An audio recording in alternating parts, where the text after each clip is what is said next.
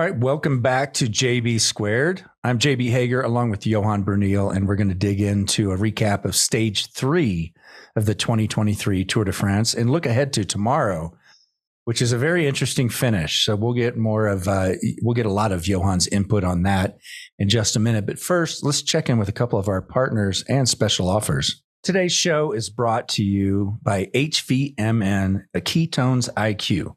And for those of you watching on YouTube, I'll show you. Here's here's the big bottle of Ketones IQ, and this is 10 shots, right? But here's the little daily shot, which they've done a heck of a job with the flavoring and all this. So uh, I can attest to it. Um, you know, you hear Lance and George talking about a lot of the physical benefits of taking ketones IQ.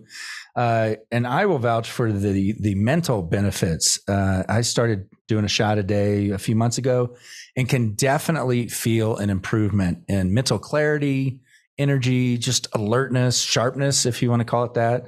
I mean, hey, I set the bar pretty low, so I could only go up. So anyway, I do love it. It has really helped me out tremendously, and most of the peloton is using ketones IQ uh, just is, it's an extra fuel source. Why would you not want it? So you can save 30% off your first subscription order of Ketone IQ at hvmn.com slash the move. Let me give it to you again. hvmn.com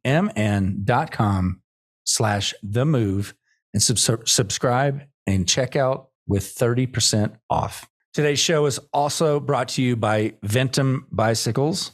I've been lucky to get introduced to Dia years ago, and uh, I've been riding my NS1, the road bike, for two years now. And just a few months just before heading out here to Colorado, picked up my GS1, which I absolutely love. And what's really cool uh, is when you go on their site at Ventum Racing, you can play around with it and, and figure out how you want to build out your bike. You pick the components, you pick the wheels you pick the handlebars, you pick the stem length, you pick the crank length, and they have a lot of helpful information to help you make that decision. Um, and it it's just it's incredible because you can start like the on the GS1, a new GS1 with SRAM Apex AXS, it just twenty nine ninety nine, two thousand nine hundred ninety nine bucks gets you onto a bike. And I always tell people when they're like, "Hey, what do I do? What do I need for, for these components? This or that?" And it depends on, I mean, if you're not racing bikes, you just want to get out and enjoy it, get started, you can get in for three grand. And you can also save 10% off. We have a code. If you want to get a brand new NS1 or GS1, uh, just use the code we do W E D U, at checkout, and you will save 10%. And again, that is at ventumracing.com slash the move. Okay, Johan, let's take a look at stage three first. No surprises there. Of course, I I've listened to outcomes uh, yesterday with you and Spencer Martin, and and your first pick was uh, Philipsen, mm-hmm. who who won uh, uh, won today, and it was he was the favorite by far, at least according to the odds, and and in your opinion. And uh, it, but it was not without a little bit of controversy. We'll get into that in a second, but uh, you know, one of the first things that, that came to mind is like when you have a lead out of of Mathieu van der Poel, like, wow, what a duo. What a yeah. duo. van der Poel and Philipsen. I mean, just I mean, and then you'll go. I know you want to elaborate more on their their lead out train from Alpecin. Yeah. Well, uh, you know, today's stage, uh, you know, was 193 kilometers uh, from from Spain into the into France into the French Basque country. Uh, so they, they they they were still in the Basque country actually, but the French Basque country, uh, Amorebieta to Bayonne. Uh, it was, you know, expected to be a, a bunch sprint. It was not an easy stage. You know, it was a lot of up and down. Uh, especially the beginning of the stage uh, was was really really heavy.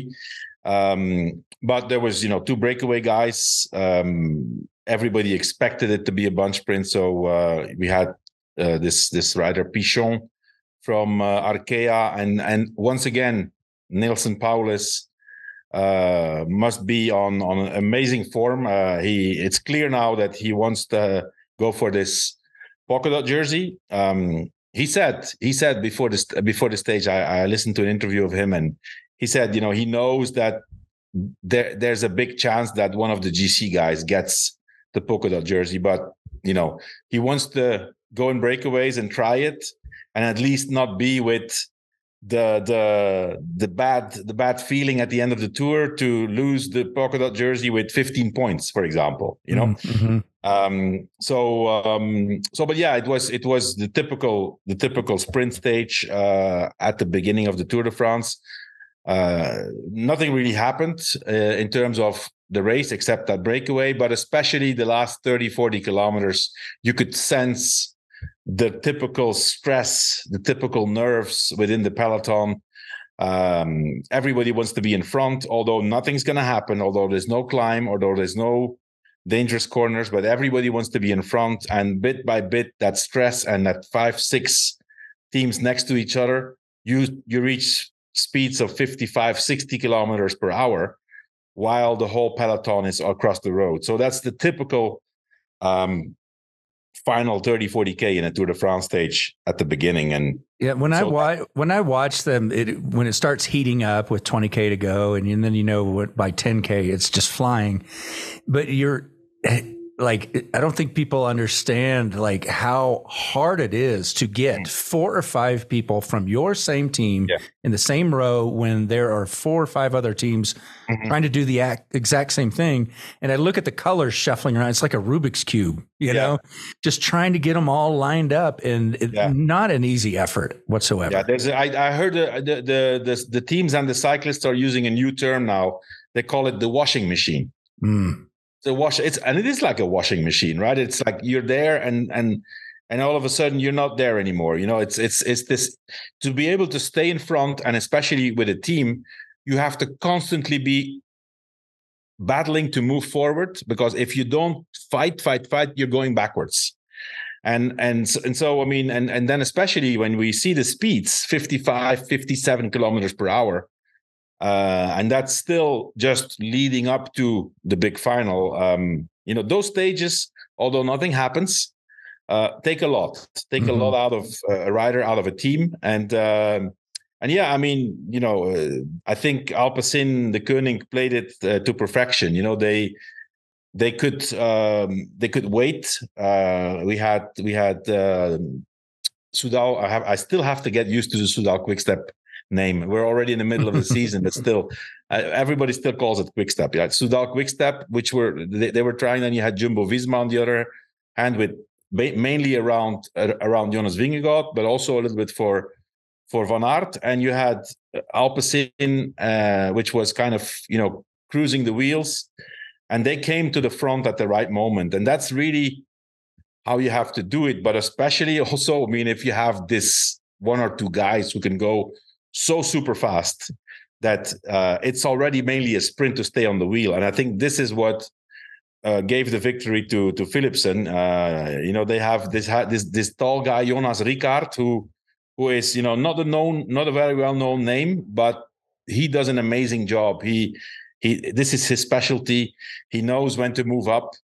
And and uh, you can see that these guys are really trained on each other. You know, like Rickaert and and they have Sinkeldam also the Dutch guy who who was a lead out guy for Démare uh, in the past. Uh, so you know they they really have a really good uh, lead out train, uh, but especially you know if you have Mathieu van der Poel uh, getting to the front with with 350 meters to go and and he does 200 meters of lead out you could clearly see like Groenewegen and Jakobsen, they were, and, and even Caleb Ewan, they were sprinting on the wheel already. The, nobody, like the first five, six guys were in a line when, when, when Philipsen started his sprint. So, you know, and and Philipsen is one of the fastest guys in the in the world. So there's no, there's, there's it's very difficult to beat him. You know, so, um, I mean, really well deserved victory for Philipsen. He was the big favorite, uh, his third win in the tour. Um, you know, last uh, last year, I think last yeah last last year he won two stages. That he won on the Champs Elysees, and then another one in the last week. But the year before, uh, he had already been sprinting and and always second, always second, always second. Um, but obviously, you know, this is a guy who's still developing and and has huge potential as as a sprinter, but also as a complete rider. Let's not forget he was second in Paris Roubaix. Yeah, yeah. You know, uh, this is this is a guy uh, like these kind of stages where it's you know between 2,500 and 3,000 meters of elevation. These kind of stages are the stages where a rider like him, uh, even if it wasn't hard on the on the beginning of the race, and uh, but you still have to get over those those lumpy lumpy roads, and uh, you know the fatigue gets in the legs, and uh, yeah, he was he was the fastest today, you know, and and I was a bit surprised to see that that there was a little bit of hesitance at the end. Um, first, the joy, you know, congratulated by the teammates. Then he goes to the to the seat to be interviewed, and all of a sudden, oh, there's doubts, right? There were doubts because obviously the the comment the the the judges had seen the sprint from the from the helicopter view and uh, they took quite a long time actually to uh, to decide because I, you know, it looked like he was going to be disqualified, and he was he was worried. Um, and I, I, think it would have been really unfair to disqualify him because. Uh, yeah, to, to paint a picture for those listening who have not seen it, a little verbal picture, I guess. You know, with the sprinter, whoever's in the front usually pushes towards one barrier or the other. You don't want to leave both sides wide open. Mm-hmm. But if you push too far to a barrier, change your line too much, then you can be relegated to the back yeah. of that bunch, correct? And uh, in in this case, Philipsen did move over somewhat, and Wout van Aert was trying to come up between his right side and the barrier. But what was questionable is it was very confusing looking at overhead because there's white lines painted. Yeah. And, if, and if you look at that, though, it actually helped the decision because he followed that white line, which well, says, yeah, yeah, yeah, you're right. You're right. But I think here the big problem of of of this discussion is that the the road was not straight. There was there was a, a, a slight turn, uh, and the barriers were not straight, but they were following that turn. And so it looks like he gets closer to the barriers, but really what he did was he went in a straight line, the shortest way to the finish. I mean, it's if you're there with 200 uh, beats per minute heartbeat and, right. and, you know you want to go straight to that finish line uh, so he, i don't think he he didn't deviate but he yeah. went just in a straight the shortest line to the finish which which was not following the turn of of, of the the slight turn in the in the road um, so I don't know exactly what made the difference. That was interesting to see because you know he was there, he was worried. Um, I, I, there were, I, I, don't I think it was his wife or his, or his girlfriend was standing there with the with the with the the phone to to watch the the repeat of the of the sprint. Um, we even saw today Pogacar coming first, congratulating him mm-hmm. um, while he was sitting there to be interviewed, congratulating him because they're big buddies. Uh, they know each other from uh, their first year at UAE. Um, and Pogacar is very good about being the friendly guy in the peloton. He amazes yeah. me. Yeah, yeah. No, I mean, he, I mean, but I don't think. I mean, I think I think that's the way he is. He just yeah. enjoys. He enjoys uh, riding his bike. Uh, he does have a lot of friends in the peloton. That's always interesting. Um, but so after a while, you know, it took a long time, and and at some point, Philipsen was kind of getting up to leave, but then he made the decision to uh, go to the go to the box to the box where the where the judges were, where the jury was. So he went in there where they were reviewing the images. And uh, I don't know what he said there, but he must have made a really good case for himself. Mm-hmm. He came out and they and he came out with a smile. So that was uh, that was nice. I mean, and and well deserved. You know, it it would have been really really not uh, not correct if they would have disqualified him. Did you um, see in any post race? Uh, I did not. That if Wout van Aert had anything to say about, I didn't no, see. I didn't see no. that he said anything. No, he didn't. Uh, he, I mean, he made a comment. He made a comment. He said, "You know, I was uh, uh starting my sprint at the same moment as Philipsen. Um, then, you know, the road was there was a little bit of a bend, so I got I got blocked in between Philipsen and the barriers." And then he said something also about people who were hanging over the barriers. Right. Which, for example, look if you look if you look on my background, you can clearly see, you know, people are leaning over. Um, so he said, but he didn't make a complaint uh, since a number of years already. because I think that, uh, that Lance and George were asking about that. Uh, there is no more rule that allows a cyclist or a team to file a complaint.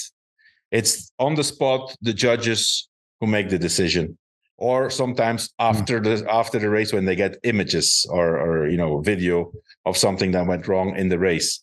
But uh, you can't protest anymore, which I mean, I, I don't know. I don't know if that's. I mean, I think I think there should be a uh, um, always a possibility to protest. Then the judges can still decide whether mm-hmm. it's justified or not, right?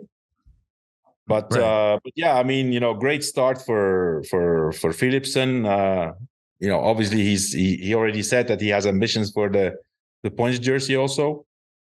Um, so yeah, I mean, good start, and um, it's I think it's important to which sprinter wins the first the first sprint. That's that's super important. Yeah, that definitely is. With the sprinters uh, work off momentum big time, right? They they it ebbs and flows, and when they're hot, they're hot, right? Uh, let yeah. me let me ask you this because we've talked uh, earlier this year about like when you think of a sprinting and sprint chain, you think of all the years of Quick Step, right? They that's what they've always done better than anybody. And then we've had the conversations about them having to shift things because they've got Remco and all of his talent.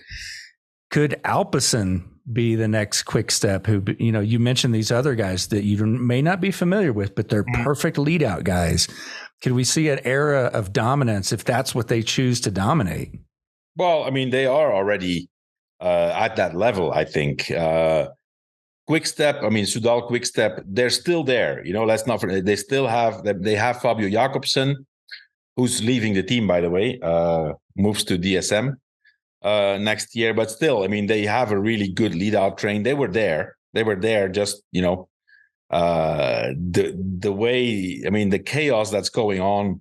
You may you may have a really well trained team.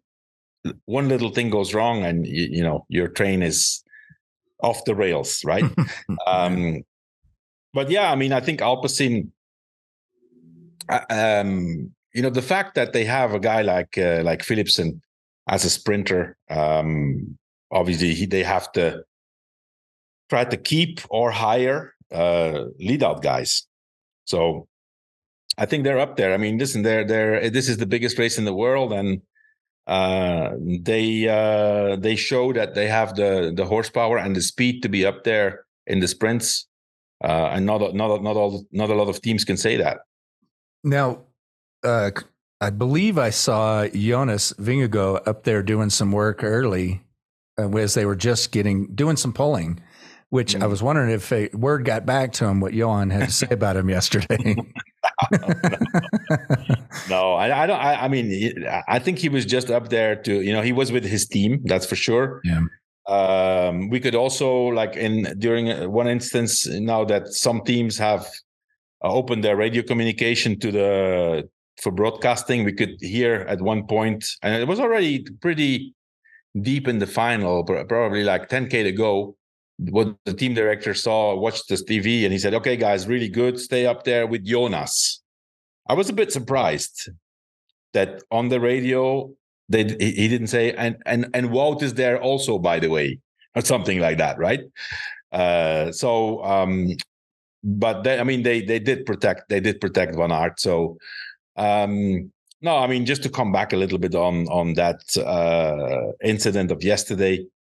Um, personally, I think uh, I list, I heard Van Aert's interview. Um, he was definitely not criticizing uh, Vingegaard. I mean, not that he would do that publicly. I, I, think whatever that needed to be said has been said internally. Um, but I personally think that Vingegaard himself is not to blame. I would I think it's the blame is more on the on the manager on the team management mm. for not having given that instruction. Uh, it seems to me that Vingegaard is following the plan, following the instructions. You focus on Pogacar, don't lose him out of sight. That's it. You know, uh, I think it's a bit of a lack of instinct or a little bit lack of of personal initiative. Um, there should not have been an order from the team you're you're in the last kilometer anyway. So, you know, there's uh, and the cars were not there. The cars were not behind the first group. They were probably behind the car, the group of of uh, Philippe and, and and those other guys. So um, I think that was that was more the case. But uh, but from what I saw from Van Aert's interview, he says, you know, because uh, apparently in Belgium, uh, the Belgian media went crazy yesterday hmm. To to criticize the team, criticize Vingegaard, and and victimize Wout Van Aert, right? And he said, you know, well, yeah, we laugh with it in the bus. You know, it's you know we know what we have to do, so you know, there's more, there's more, there's more races to win, and uh, he was really cool about it. Okay. Another incident from yesterday I'd like to revisit. We just, on the heels of us just saying how uh, Pogacar is so friendly and he has a lot of friends in the peloton. There was a, a video clip that that I don't, got out of him on his trainer mimicking Wout Van Aert slamming his bottle like he did at the end of the race yesterday. Uh, I'm sure you saw that. Any yeah. thoughts on that? Well, it was with it was with Adam Yates. I think uh, they were they were there. I think it was in the in the podium area because both of them had to go to the podium for the white jersey and the yellow jersey. And uh, and I think he was you know telling what happened and and imitating Van Aert's frustration. You know, um, I mean, you know, you, you could see it as a bit of a trolling maneuver, I would say. Mm-hmm. But I think I just think that's that's genuine. Yeah, that's that's the way Pogacar is. He's just you know, he he likes cycling. He loves to ride his bike and and tells what happened after the stage with a lot of enthusiasm. I don't think it was meant at all to uh, be negative towards towards Van Aert for sure. I mean, listen, in Belgium for sure, the media has picked up on it and say, "Yeah, look at Pogacar." You know, he's even making fun of of Van Aert. I don't think that was the the, the intention. He was just, yeah. I mean, I mean, yeah. I mean, listen. At the end of the day, they're friendly with each other, but they're rivals. You know, and they yeah. want to beat each other. And and yeah, I mean, uh, he was, you know, he got he got his bonification, so he was happy with his stage and um, he was just telling the story to Adam Yates. Um, yeah, Pogacar is so interesting to me because he he does, like you said, he enjoys riding his bike. He enjoys racing. He's super competitive, but he also puts out this real happy-go-lucky. This is not the most important thing in the world kind of vibe about yeah. racing your bike. And I and he also I I feel like when he doesn't win you know, he's he's okay. Like, okay, yeah. I'll, race tomorrow. You know, it's mm-hmm. he's got and I think, you know, he just seems to have a different attitude about it when he doesn't win. Of course, he wins a lot. So, but he just, he handles it really well. And it's, it's, it just, that's the vibe I get. He goes, Hey, it's, yeah. just, it's just bike racing. We're having fun. Yeah. Yeah, yeah. I mean, you know, it makes it it makes it a lot easier to be like that if you're that good, you know. right, right. You're not worried about your next contract, right? Guys have to pursue and chase that win, and you know, he knows he's going to win at some point, right? Right. Uh, so I mean, for a guy like Van Aert, for example, I can understand it's it's frustrating because he's pursuing that win. You know, no matter. I mean, let's let's face it. You know, I mean, uh, Van Aert He's an incredible rider, incredible champion. Uh, he's always there. But if you look at this year's victory list, he only won two races this year, right? right. I mean, a lot better than that, you know. Uh, so, so um, he's looking at his season as a whole. Yeah, this is very important. Yeah, right. Yeah, yeah. Okay.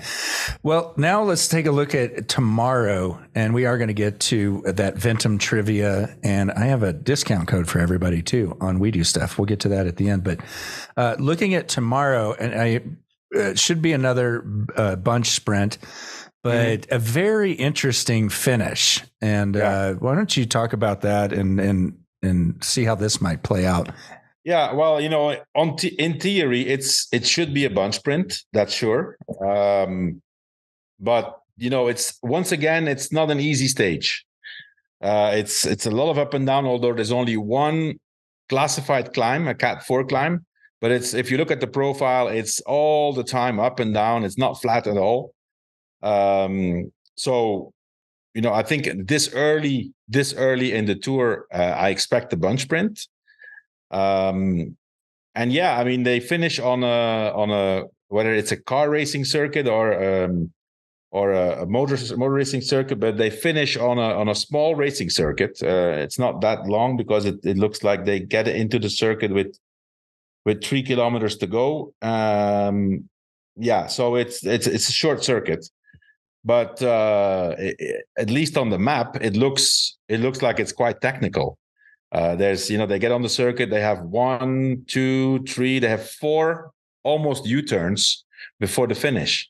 Of course, you know it will it's a racing circuit. It will, will be quite wide. Uh, you know if if cars or, or motors can pass each other, bikes will be able to pass each other also i, I would assume right yeah and, and then uh, you know tracks have a, a smooth runoff too if you if you get bumped and, yeah. and you know you're not going into a curb or, or a barrier they usually have a nicer runoff yeah but it will be it will be uh, a finish for a sprinter who has a lead out train especially with those with those four corners it's it's ideal to basically go uh, high speed and and line it up. You know, so we can expect the same guys again uh, in the front.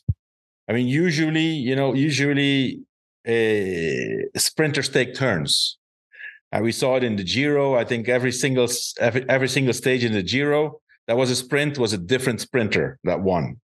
In the Tour, not so much, but uh, but so we're going to see this, the same guys, you know, Philipsen with his team Alpecin, Jakobsen with Soudal Quickstep, Caleb Ewan with Lotto, um, then uh, Groenewegen with with with Jayco. So and, and uh, Caleb Ewan was right up there today. By the way, he was he was up there, and and and you know without his lead out man because his lead out man Jasper De Buyst crashed yesterday, and he was not feeling well today. So, um, yeah, I mean you know, it's it's gonna be. I mean, the, those first sprints when everybody's still relatively fresh are interesting. So I'm curious to see who takes it tomorrow. But I expect a bunch sprint again. Okay, and this is on. Uh, you can talk about this as much or as little as you like, Johan, but we are getting getting a lot of questions about the tension in France. Uh, you know, we've been running around like crazy for the last few weeks here, so I haven't been keeping up with the news like I normally do. And I think you have your ear to the ground better than anyone on mm. our team. Yeah, I I think uh, JB, it's it is uh, it's a big concern. Uh, the riots in France right now are a lot worse than we think. Um, it's dangerous. Um, it's uh, one one one person told to me said to me uh, he said you know you, you cannot imagine it's almost like a civil war Mm. You know, there's so much, so many people. Um, it all started with a teenager who got stopped and then he, he got killed by the police. Um, and and you know it had this snowball ball effect and it's not uh, you know they put cars on fire they i i've seen i've seen an, uh, a notification that mass events uh, are not allowed anymore so, I mean, the Tour de France is a mass event. I mean, they're not going to stop the Tour de France, but. Um, but other things that normally happen, festivals, concerts, whatever, are not happening during. I this. think they're not. I, I, think for the moment they're on hold. Yeah. Okay. So wow. it is. It is really, really very severe. Very severe, and um, you know, let's hope for France in general that you know they can they can calm this down uh, and let's especially also hope that it doesn't affect the Tour de France, right? Because uh, it is a big event, and uh, I think it's quite accessible actually uh, compared to any other events that are in a closed off area. You know, this is a moving event, and it's quite easy to access starts and finishes for anybody who has bad intentions. So uh, let's let's hope that nothing happens uh, to anybody. Okay. Well, uh, here we have a chance for our listeners to win a brand new Ventum NS1, the road bike. Uh, all you got to do is to participate is send in your answer on these trivia questions. You can play every day if you want. Yesterday, the uh, question was uh, who organized the very first Tour de France, and uh, the answer was the French newspaper Le Auto was the organizer of the very first correction. one. Correction. no, go ahead. it's L apostrophe auto. Le. L'Auto. L'Auto. L'Auto. L'Auto. Okay. L'Auto. So I mean, that was yeah, that was the newspaper. Um, actually, L'Auto. Uh, it's a good, a good little story about this. Uh, L'Auto was uh, the newspaper before L'Equipe. Afterwards, it became L'Equipe, right? But it was on yellow paper, and that's the reason why the yellow jersey is yellow, the leader's jersey, because L'Auto was a newspaper on on yellow paper. Hmm. Yeah. Well, today's question, so you can play and get in and on the drawing for the bike, uh, is, and I, you probably know the answer to this, but hold on to it, Johan. Which cyclist has won both the Tour de France and the Giro d'Italia in the same year the most times? Hmm. Okay. you got it? All right. Send that. Oh, So, everyone, if you can research the answer and send it in, email it to trivia at ventumracing.com and your entry will get you entered in the drawing for the NS1 that we'll do at the end of the tour. Now I have another question for you, Johan. We're getting a lot of questions specifically for you, which is great. Um, this is from Casey who asked, uh, says, Hey guys, great show. Love it always. My question for Johan is in the history of the tour, what rider has come the furthest back in the GC to claim the yellow jersey? Maybe uh, a story of an awesome comeback. That is again from Casey. That's a Mhm. tough question, but does anything come to mind? Um, well, I mean, I would have to think. Uh, the one that I can remember uh, as as a cyclist was actually my last year as a cyclist was '98 when Marco Pantani won the won the tour. Um, he also had won the Giro that same year already. So there's one guy who won the tour in the Giro, Mm. one, but he only did it once. So there's it's definitely not Pantani, the the answer to the question. Uh, but I do remember that at the beginning, uh, he was kind of riding into the tour. You know, back then it was still he came off the Giro, probably didn't do that much training, and he was not looking great at the beginning of the tour. And he was always in the back uh, with his whole team. And um, and for some reason, I don't know if it, if that specific tour, if there was uh a lot of headwind at the beginning i don't know when we but anyway he was always at the back and he was like past 100 position like 120th 130th in uh so he didn't do a great time trial and uh and just was sitting there so uh, in terms of positions i'm pretty sure that he was there for a while until the first mountain stage and then he moved up um, there's probably somebody else uh, who who came from further down uh, in in the past. Um, I do have, however, uh, the guy didn't win the tour that year, but I do remember uh, Pedro Delgado, Spanish rider, won the tour in. I, I'm one. I want to say. I mean, I don't. I don't remember what which year, but anyway, he started he started the Tour de France as the defending champion. So he started in last position, the prologue, 88. 88. So would have been 89 that he came. Wait, what what what, what did he finish in 89? Which place? Uh, let's see. I don't have that necessarily in front of me. Oh, 89. So no, it's not. It's not. No. Anyway, it it must have been the year before then or something. Uh, 88 he won when he was on Reynolds. So 80. So probably uh, no, it's 87. Yeah, 87. Uh, he came to the start of the prologue, and he uh, he arrived three minutes late at the start of the prologue. So apparently back then there was no uh, time cut, you know, in the prologue. But he he he finished dead last in the time trial. So wait, how does that work when you show up three minutes late? The clock starts ticking. Oh, yeah, when he when you were minutes. supposed to go. He lost three minutes from the gun. You know, Oh, wow. So he finished dead last, of course, and he he he he started like a, a recuperation race, and he he ended up thir- third in the in the tour. I think that's the tour that Stephen Roche wins in '87. Second, It's maybe second that year in the tour. Was he second? He was second. Oh, he was second. So go figure. Wow, and missed the prologue. Oh, Yeah, What would you say to a writer that missed the Wow. prologue? I mean, imagine, imagine. I mean, that's that's unbelievable. I mean, you are a very calm person, Johan. You are very, very mellow, but I could see you erupting at a writer that missed the prologue. Like That- it would was- be terrifying. yeah, yeah.